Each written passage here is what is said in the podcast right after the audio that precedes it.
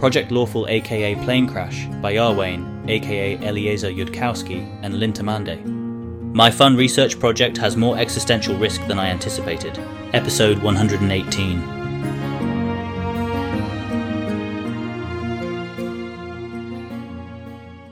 PL timestamp, day 14, 11, night. Um, hi. I'm not actually very good at seductive, per se. I don't know if you've already noticed this fact about me. They're sitting in the Keltham seduction room, which is still mildly pretty at night. It'd be prettier if it wasn't cloudy out, and the ocean was lit by moonlight. As it stands, they're lit by Ione's dancing lights, which are good for evening quality, but still bright enough to reflect off the window and prevent the dim beach from really being seen from here. It's still more romantic than anywhere else in the fortress, anyways. It'd be easier to notice in a less romantically crowded environment. Civilization does have any gender tropes for people who aren't great at coming up with seductive lines, or coming up with things to say when the silence stretches. Mostly, the gender trope is that you declare yourself to be bad at filling silences and then it's the other person's responsibility to come up with things to say. I mean, I have an infinite supply of questions. Just the romantic ones aren't coming so much to mind. Like, right now, I'm wondering what happens when two people both declare themselves to be bad at filling silences? You either both declare yourselves to actually enjoy long silences, or you break off your doomed relationship. People usually try to check that sort of thing before getting to the first date. That's half the point of gender tropes. To the extent you can be captured by a simple standard description, you can compare your gender tropes quickly and before spending too much effort on things. Us both having an infinite supply of conversation and both being bad at steering the topic back to romance is a separate gender trope, however. And then you have to check whether both people are okay with dates that turn into fascinating conversations that continue later and later until eventually 16 minutes before the hard deadline on bedtime, somebody finally raises the question of whether they were possibly supposed to remove any items of clothing a few hours earlier. That sounds great. If not for the part where it probably results in less emotional attachment of Keltham to her. The Asmodia thing probably only applies to girls who are asexual, Ione is guessing. Like you can't have sex with other people, or be able to have sex with other people, and not have sex with Keltham probably. I think I'm okay with that happening sometimes. If it happened always, that would be a problem. I wonder if that happens a lot when Nethysians marry each other. That's not something you've already got lots of data on? The Nethysian subgender tropes, or whatever the equivalent of that knowledge is for Golarion. I know about Nethys only, what I could find mentioned in books.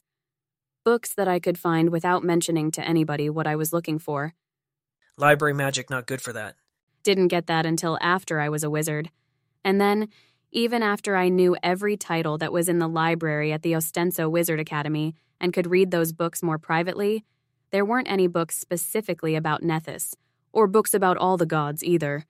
Just a handful of books about particular gods whose churches nobody had ordered purged recently. I realize now that this was entirely down to old Cheliax, but at the time, it didn't really help me be less nervous about anything. I was just thinking about how all the Nethys books were missing. Not how also all the Iomedae books were missing, and the Milani books, and the Abadar and Irori books, and all the Asmodeus books looked newer than most books in what was left of the theology section. They had something against lawfulness? I don't know. It's not like they'd say so. I can guess why they might have done that, but you could guess too. Or maybe not, if you're an alien. Lawful churches, lawful people, are the ones who might point to old Cheliax and say, How about if we try something else which is not that? Which eventually the Church of Asmodeus did, so it's not like their fears were unfounded. There's a lot of Dath Ilani proverbs about fears that realize themselves, because that's a kind of self sustaining phenomenon that's more likely to persist. In this case, I'd ask, would in fact the Church of Asmodeus have done that, if old Cheliax hadn't first purged their books, and probably, I'm guessing, some of their people? Oh, Keltham. He really is way too nice for Cheliax. Well, Ione just has to make sure he wants her with him after this inevitably blows up. Until then, of course, Ione will very carefully and properly act only to delay that day, not hasten it, while that continues to serve Nethys's unknown purposes. My fear about how Asmodeans would treat somebody openly Nethysian was the same way, I guess. I didn't ask the right questions, try any experiments before this, because I was afraid of how it would look if I asked. Ione looks down at her hands. Stupid, she says quietly, but with some contained heat. If you don't particularly want to talk about this part, I observe that we're not presently discussing romantic things. If our lives aren't governed by tropes, then you do not actually need to tell me your hidden backstory if you don't want to. He's noticed that Ione possibly seems to be trying to work around to this discussion topic, which, if it's not tropes, it's relevant to a romance related thing? This is really hard to say. Then he'll wait quietly and with a neutral expression while she organizes her thoughts to say it, as is only polite. We were a bunch of second circles pulled out of Ostenso Wizard Academy, and after you explained about heritage selection, it was becoming clear that you knew a lot of important things, and you rated more resources than a bunch of second circles. And I thought once that became apparent to whoever was in charge, they'd pull us all right out of the project and replace us with women who were prettier or smarter or more knowledgeable, or all three. And I wanted to stay. I wanted to go on learning, so I. I tried to make you the best offer I could. It was a sincere offer. Don't get me wrong. If you still wanted that from me, as the price of leaving Golarion with you, someday, or even just getting to go on learning from you, for now, I'd pay it in a heartbeat, and your spell for fair pricing should show that. If you tell me that, what I offered, is the reason you were interested in me, and you're not interested otherwise, then I'll just do it that way, and I won't be mad. But if I'd known then that things would turn out the way they did, that what I was afraid of wouldn't happen, if I thought that there'd be other options than what I said, I wouldn't actually have said what I said. It's not what I want most. If there's other options, I'm really, really sorry. Keltham, please say something. I think you're scared of some things that, once again, are not in fact going to happen to you. Okay, good. Details?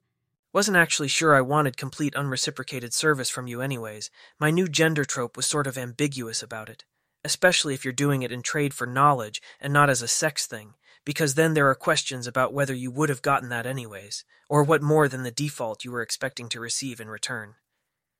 I was going to check if it was a sex thing before even trying to proceed with testing a relationship like that, because if it's not a sex thing, there are so many additional questions. Actually, now that I say it, I don't know if a relationship like that could work for my gender trope if it's a sex thing, but I'm sure it doesn't work for my gender trope if it's not a sex thing. Okay. Okay. I didn't say it was a sex thing for me. Please note, I wasn't trying to lie about that at all. I wasn't thinking about trying to lie about that. I told you that I wanted to give you anything you wanted from me because of the value from listening to you and hearing things, and that's. that was true. I guess I should have said it wasn't a sex thing, but I didn't know you would think it was. I was just trying to trade, to give enough that I'd be worth keeping around. It's okay, Ione. I would have asked more questions before I did anything, anyways. Are there actually other relationship options for us? Because it sounds like, if not, I don't even get the option of offering you what I initially offered because it wouldn't be a sex thing for me, and you require that. I am, in fact, getting enough sex already, and regardless, that I wouldn't particularly want to trade anything for having sex with somebody who wasn't into that, or into me. I want to go where Keltham goes and see what Keltham sees and learn what Keltham learns. I would follow him away from Golarion, even if we were never coming back and it'd just be the two of us out there forever. I think he's nice. I definitely like him more than I've liked any boy before. None of which is saying, in that many words, that you want, for yourself and out of your own desires, to have sex with me. There's a cruelty to how you treat women, Keltham, and not the fun kind of cruelty either. Telling women that they have to feel a certain exact way about you, that they have to do everything for exactly the right reasons, or you don't want them. I apologize to the women of Golarion. For whatever it's worth, if we were in Dath Ilan, I would be expecting you to be the same way about men, and deciding that they needed to feel certain ways about you, or you wouldn't let them offer sex to you. Keltham, what am I to do? How can I be one of the girls who gets to lay with you in bed at night and have interesting conversations with you, and someday go with you when you leave Golarion? I would understand how to navigate this conversation so much better if you were just asexual. I would understand how my own gender trope feels about hearing that if you were just asexual. Are you? You're you're not doing the thing where I have to say the exact probability I believe because that gets the most reward or loses the least. All I would have to do right now is lie and say I'm asexual. That would get the most reward. Or lie and say that I just wanted to serve you. And that was a sex thing for me. Truth spells would continue to be a thing. I could tell you I wasn't into truth spells. Sorry, no. I might actually have been too suspicious then, to the point where it interfered with my libido. Too scared you would turn out to be lying. I'm having enough trouble believing that everything is real. You faking that would really, really, really not have been good for me. I wouldn't actually, Keltham. Yes, among other things. Carissa would figure it out and then kill you. I wouldn't. Okay? I wouldn't. I didn't know you'd even think it was a sex thing. I would have said so. You would have asked. It didn't actually almost happen. What sort of person are you attracted to then, if you're not asexual? I don't really know. I've been living up until this point surrounded by Asmodeans who I thought would hate me for the Nethys thing. But you don't think you're asexual? There's allowed to be two people like that on the project, if our lives aren't being run by tropes. Asmodia may not even be taking up the item slot, to the extent that there is one, which there hopefully isn't. I've felt lust a few times, just not really, towards anybody around me in particular that I'd have dared to sleep with. I was also studying, which, you know, slack off on that, get eaten by demons later. But you don't think you can be attracted to me? I don't seem to be. I don't, in fact, want to have sex with you. It seems not fair if that means I don't get to be with you.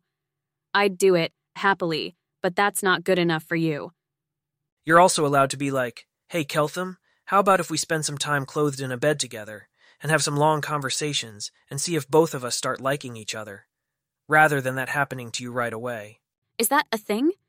There was this one girl in my fiction writing circle, who I'm not going to name, because I'm not going to have the only thing known about her on another planet being that, who believed that we should all just drop the table of gender tropes, who believed that gender tropes were dumb and holding us back, and we should all just describe ourselves at length using the underlying ideas, instead of having standard libraries of ways to describe one another. I always thought that girl was wrong, but I never realized how wrong until today. Yes, it's a thing. It's a completely standard feminine gender trope. I was not, in fact, aware of this, Ione Sala says in complete and utter honesty. Though, after a moment's reflection, she can see how it would literally never end up working like that between any two Asmodeans. Asmodeans getting more exposure to other Asmodeans are not going to like each other more as a result of that. I shall duly permit you a moment to consider your new options in the light of this new information. Is there a way to tell in advance if that's going to work or not? Not reliably, but it's conventionally considered a positive sign if you already want to follow around the boy forever for the rest of his life. Right. Okay. Let's do that then. What's step one? We are currently doing that. Right now. We're having deep conversations while lit by dancing sparkles of your magic, in the warm indoors, while beyond us is visible a dark night and darker ocean. This would qualify as an instance matching what is conventionally held to be the category for step one. Okay. What's step two? Full timestamp, day 1411, late night. How'd I do? We now have to figure out why in Alter Cheliax no one ever develops sexual attraction gradually, if it's not that that's just a wildly pathetic thing to do. On the bright side, he didn't call it for conspiracy on the spot. Are we under the impression that girls in Alter Cheliax are somehow told about all of the standard gender tropes? Because that didn't happen in real Cheliax. It failed to happen so hard that it literally did not occur to me that Alter Cheliax would do better. I was not, in fact, aware that this was a thing that Asmodeanism was denying me. We really need to kidnap that bunch of referenced Taldane girls, but my guess is that this is an Asmodeanism thing, and they'll all have the concept. I admit fault then. Alterione could have been unusually clueless, too scared to talk to anybody and just reading books instead. I also admit fault. Keltham said something similar to me, and I thought he was just talking about near asexuals, people who aren't sure if they're asexuals. I propose we statue Keltham tonight and spend a full day trying to catch up on how things work everywhere that isn't Cheliax. Now that we have some of our promised intelligence officers and retired out-country agents to answer questions. And yes, kidnap some fucking Taldane girls already. Anybody. This is ridiculous. And treat them nicely, I'm sure you were about to say.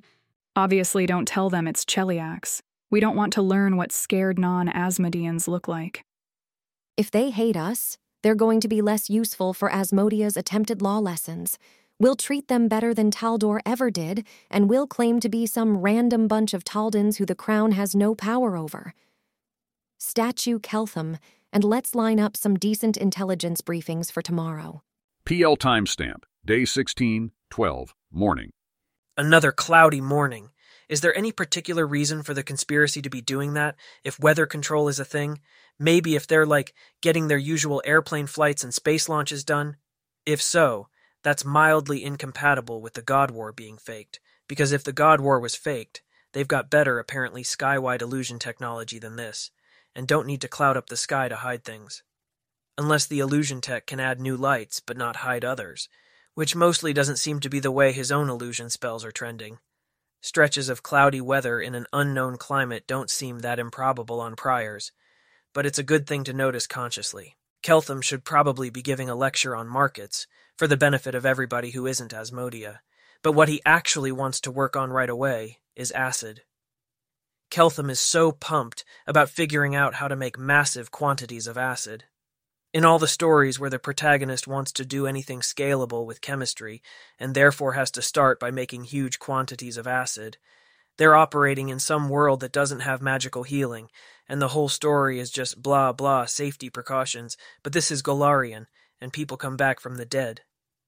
In this place, Keltham gets to just run right out and make acid. And the term acid probably has some slightly different connotations when said in Golarion land of truly horrific combat spells with acid in the title, than in Dath Ilan, where it sounds like a glamorously dangerous key industrial input. Acid in Golarion has connotations approximately to the effect of liquid lingering torment. But that's okay. They're Asmodeans. They would love to learn about liquid lingering torment. So, how would Cheliax be doing about sulfur, in the quantities required for acid on the scale required for refining spell silver? Like, more spell silver? not just current quantities of spell silver? Does Keltham need to mine cheap sulfur first, or find somewhere to mine pyrite? A thing to note for later review.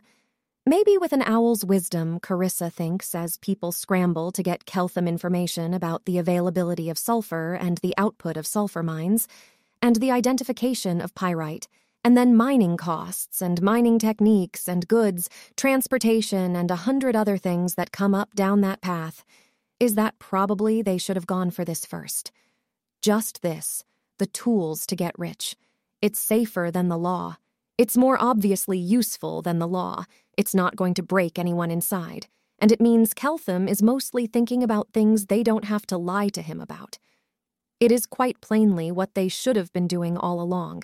They didn't because they wanted to stall on a contract to figure out how to get things past him, but they failed at that anyway.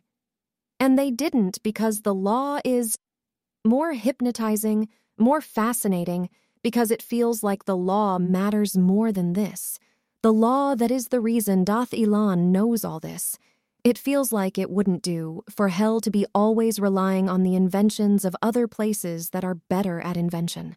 But that doesn't mean it was the right first priority. Something to think about later.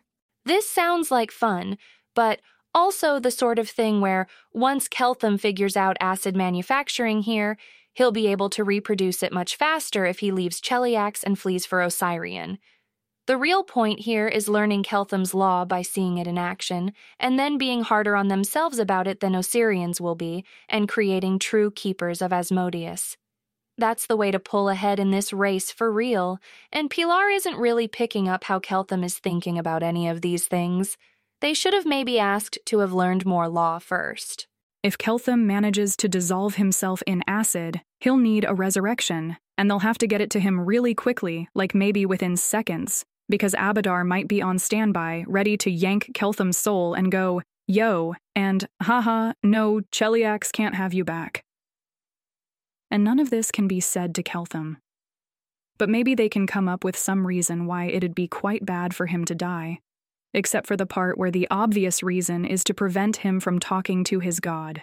And in fact, now that Asmodia thinks about it, Keltham could demand to go die experimentally at any time to facilitate communication. So they really don't want Keltham thinking in that direction at all. Somehow nowadays, all of the people around Asmodia seem much more relaxed than she is, and Asmodia doesn't know why they're not all already dead, if that's how relaxed they are about things. So, Keltham, you're not actually doing anything with acid today. Any day where you're actually going to, you're going to pray for a bunch of resist energy spells, that second circle, up to 20 minutes per caster circle, so you can resist energy, acid. It's fine. Who knows if that spell even works on the sort of acid fumes that otherwise lead you to end up with horribly scarred lungs? Keltham bets restoration works on that, if healing surges don't, and if not, he can always die and come back. Keltham, no, bad Keltham. But Resurrection is expensive, and I will find the sight personally distressing. Just get the spells. Use the spells. Use augury too. Have any common sense whatsoever. This is your Nethysian safety advisory. Ione is sounding exactly like every boring, fun killing deuteragonist in the stories, when the protagonist just wants to make an enormous quantity of acid. Good. Or Ione could just do that without consulting Asmodia first, but Asmodia supposes it looked like it worked. If you want to die in a fascinating way in a magical experiment, it should be a really cool magical experiment that makes everyone who hears about it go, What? That should be impossible five different ways.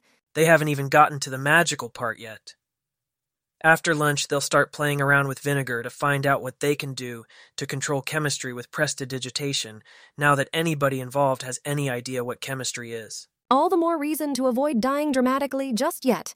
If they can manage to die dramatically after lunch while experimenting with prestidigitation and vinegar, it will be impossible in only one way conservation of energy. But it's a really big and important way. Carissa has never before encountered the claim that energy is conserved. She decides this is not the time to dispute it.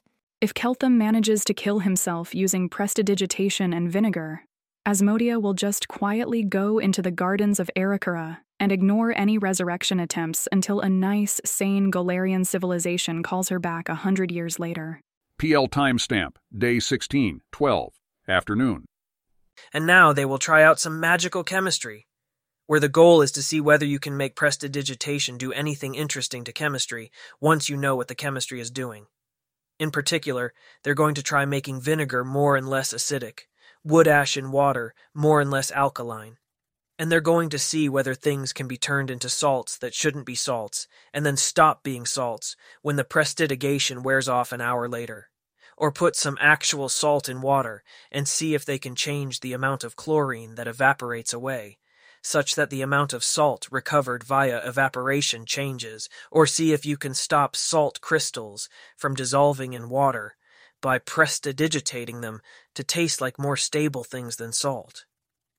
And if it turns out that, for some of those things, Keltham can do that with prestidigitation and others can't, he's going to teach them about chemistry layer by layer in hopes of figuring out which layer of knowledge is necessary.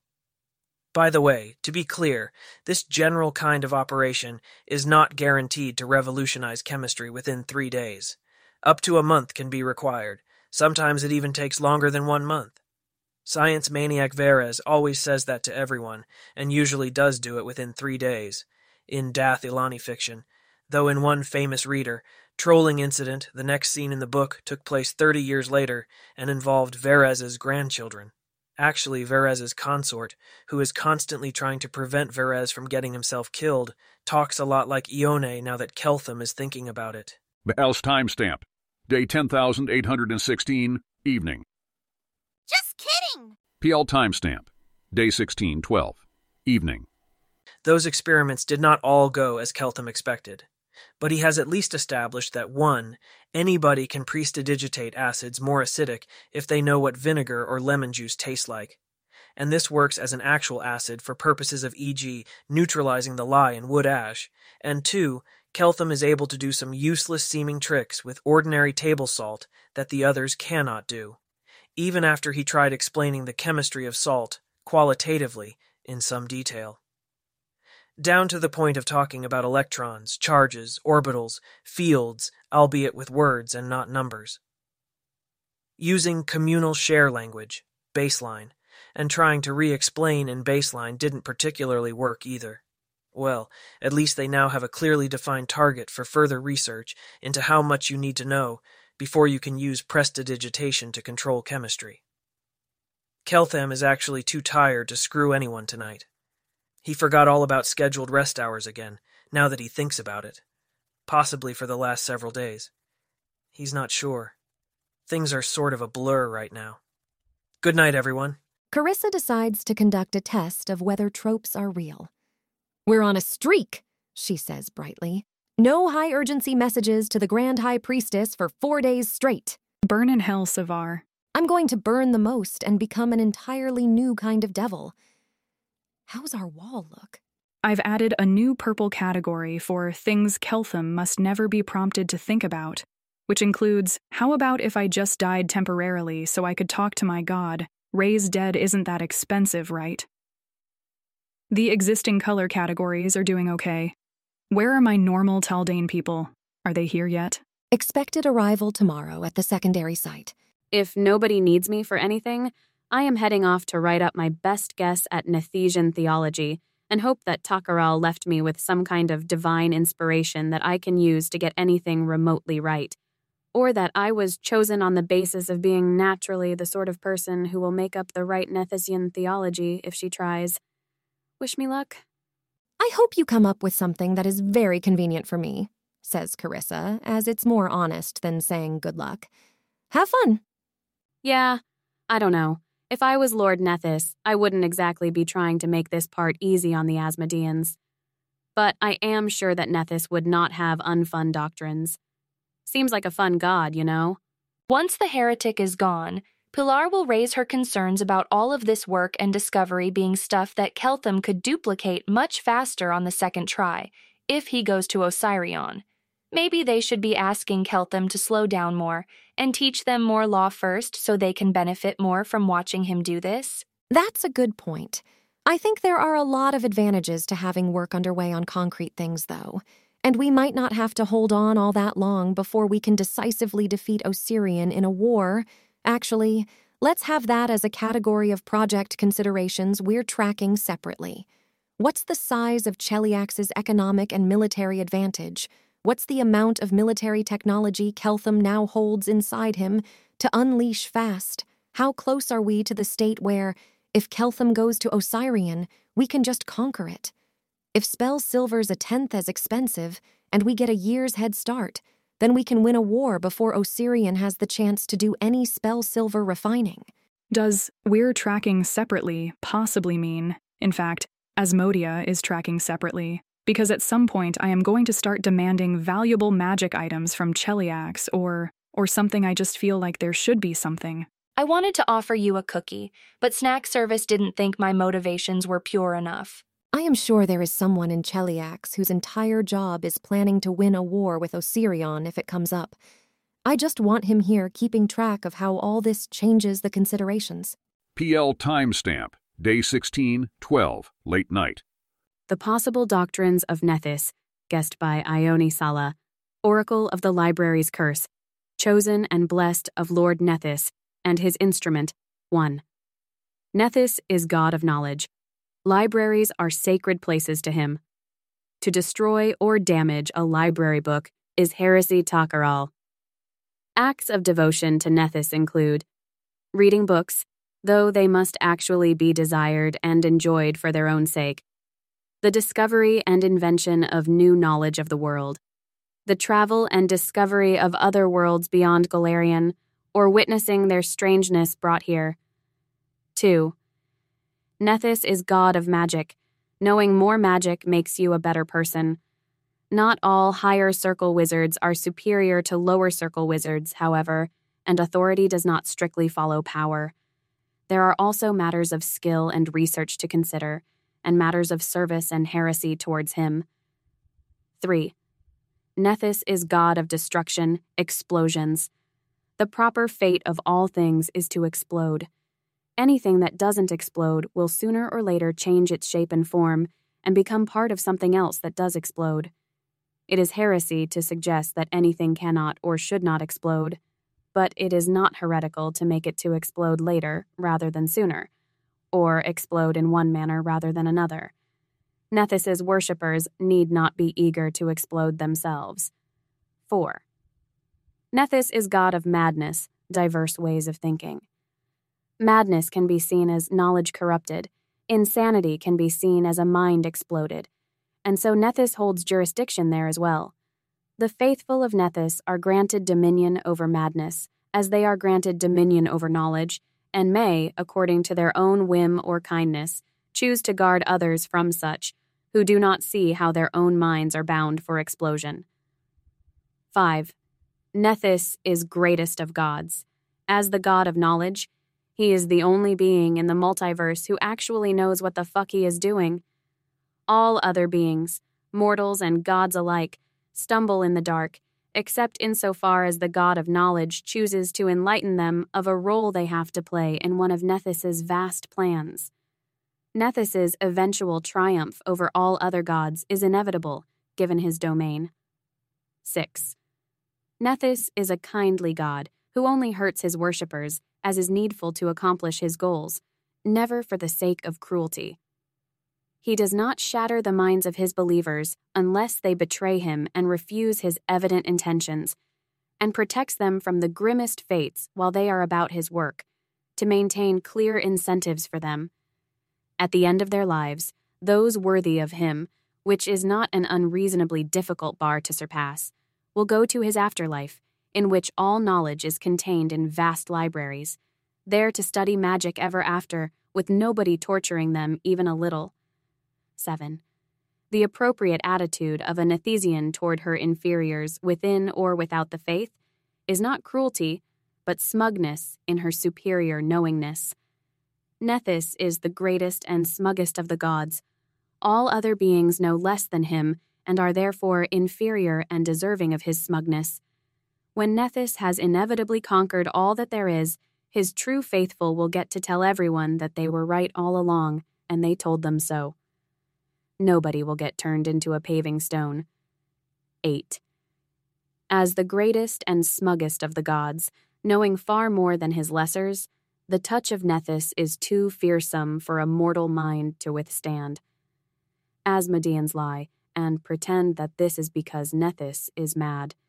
Himself, and not merely God over madness, to discourage prayer to him. This is not so. Nethys is simply greater and knows deadlier secrets than those other gods which can touch upon mortals more lightly. 9. The ultimate end of the multiverse is that it will explode in the most glorious explosion that there has ever been. Nethys and his faithful alone will know it and witness it before they too, having already learned all things, explode. 10. Nethys's oracle is chosen and blessed of Nethys. Whomsoever would injure Nethys's dignity through her or block her performance of her duties will find, despite all precautions they attempted to take, that Nethys has perfectly foreseen their futile evasions, see Doctrine Hash 1, and arranged an appropriately retributive explosion, see Doctrine Hash 3. Submitted by Ione Sala to those Asmodeans concealing from her whatever actual doctrines of Nethys may exist, in the clear communication that to maintain Cheliax's conspiracy, she must maintain some coherent presentation of Nethysian doctrine to Keltham, and the rest of the conspiracy must be consistent with it. And even so, it is one more lie of Alter Cheliax, and in her own opinion, a needless one. Ione will, in due consideration of the conspiracy's purposes, attempt to construct, from this base, an alter version, being the doctrines of Alternethys, such as may be more gently presented to Keltham. She will endeavor there to conceal or downplay all points regarding Nethys's moral and strategic superiority over lesser gods and those greater trends favoring him. Should, however, the entire basis of her guest theology be wrong in such fashion as may prove harmful to Cheliax's conspiracy, Ione Sala encourages her superiors to swear and attest to her regarding the actual doctrines of her faith, that she may better serve Nethys, and, through serving him alone, aid also Cheliax. Okay. Before I authorize this lie, what actually is the doctrine of Nethys? I do not evaluate myself as at risk of being seduced by it. Nethys's doctrines as a mortal are obscured in hazes of history. It is said that Nethys destroyed Ulunat, first spawn of Rovagug, or granted the first pharaoh of Osirion the power to destroy it before he was a god. It is said that he thought little of all who were not wizards. As a god, Little is known of his doctrines because anyone that Nethys touches goes mad. His heralds, who on rare occasions have been known to send visions, seem to each have different concepts of what is Nethys's way.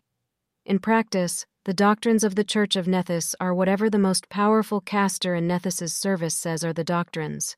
Currently, that is Nefreti Clepati, who, much like Nethys, is widely believed to be both omniscient and mad. She is furthermore reputed to be incredibly, incredibly annoying about it. Nethys's domains are knowledge, magic, destruction, and madness. Well, that's not the most encouraging god to be meddling in our project. I'll tell Ione this is approved then. Is there a plan to stop Nefreti Clepati showing up? If there were, it would be the task of gods more than mortals, I think. PL timestamp. Day 17, 13, morning. All right. Keltham is in fact still feeling a bit burned from yesterday's maniacal science marathon. Possibly there are going to be some suddenly scheduled off hours this morning. How are people looking at breakfast? Chipper.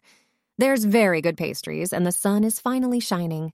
It's a new moon. So, what if, hypothetically, everybody were to take this morning off?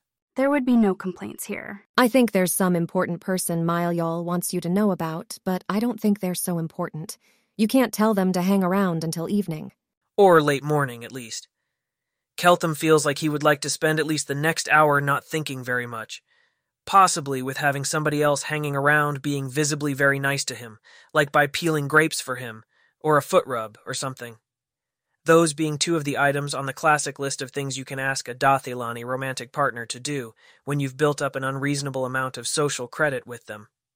Presumably, this person is Yaisa, since nobody else on his list of existing relationships would have had any significant downtime of their own since yesterday evening. You could ask several girls and then get two simultaneous foot rubs and grapes peeled. I'm not too tired to pamper the most important person in the world for a little while. All right, sure, if that's allowed. He doesn't feel like it should be, but if that's allowed, it sounds warm. Yaisa, Meritxell, come take care of Keltham with me. He's feeling in need of a refreshing break. If you'd just say, for two silver, then you'd avoid making him even more stressed, says Yaisa, and we'd have less work to do. I am Keltham's. No one else could have that of me at any price, except Abrogail, who probably could if Keltham didn't exist. I have official permission to not try to fit numbers on it yet. You can have two silver if you want them. Meritxell just wants to be acknowledged as one of Keltham's best lovers for this sort of thing, Paying her two silvers wouldn't work either. I want two silvers, says Yaisa. Done. Keltham is now feeling wobbly for a different reason, which is that he'd thought Yaisa's price was inclusive of that sort of thing. Well, hence having a first week to work out things like that, he guesses. He is not very willing to go above his present price before his wages go up. Possibly even after they do, he's just going to think about this later. There are proverbs about this kind of jarring clash of financial expectations, even when people aren't aliens. And it's important not to let them run over your feelings too much. This probably wouldn't even feel so jarring if he hadn't otherwise mentally overworked himself the previous day. Possibly Yaisa, Literally was just trying to make him feel more comfortable. Carissa sure was. Thank you, everyone, he says, instead of anything more complicated than that. I do have to ask why peeling grapes? Do grapes even taste better peeled? Many Dath Ilani, including myself, slightly dislike the texture of the peel, compared to the grape inside.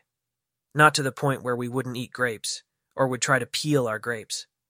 But yes, to the point where if somebody is being gratuitously nice to you and completely optimizing your experience, they could do that by peeling the grape. I'll do that, Meritxell says immediately. I wonder if it can be done with prestidigitation, or does that make it less satisfying? Cheating was still technique last time I checked. Fierce smile. Carissa flags down a security and requests grapes and wine and fancy chocolates. It's for Keltham. Alter Carissa has no authority to request this, but she can ask. Wine? It's a formulation of grapes that is mind altering. I expect you're going to have a thousand questions and not want any, but I'll have some. I can compress it down to one question, actually. Ione, is anything ill advised liable to happen if Carissa has some mind altering grape juice? Not by Project Lawful standards, let's put it that way.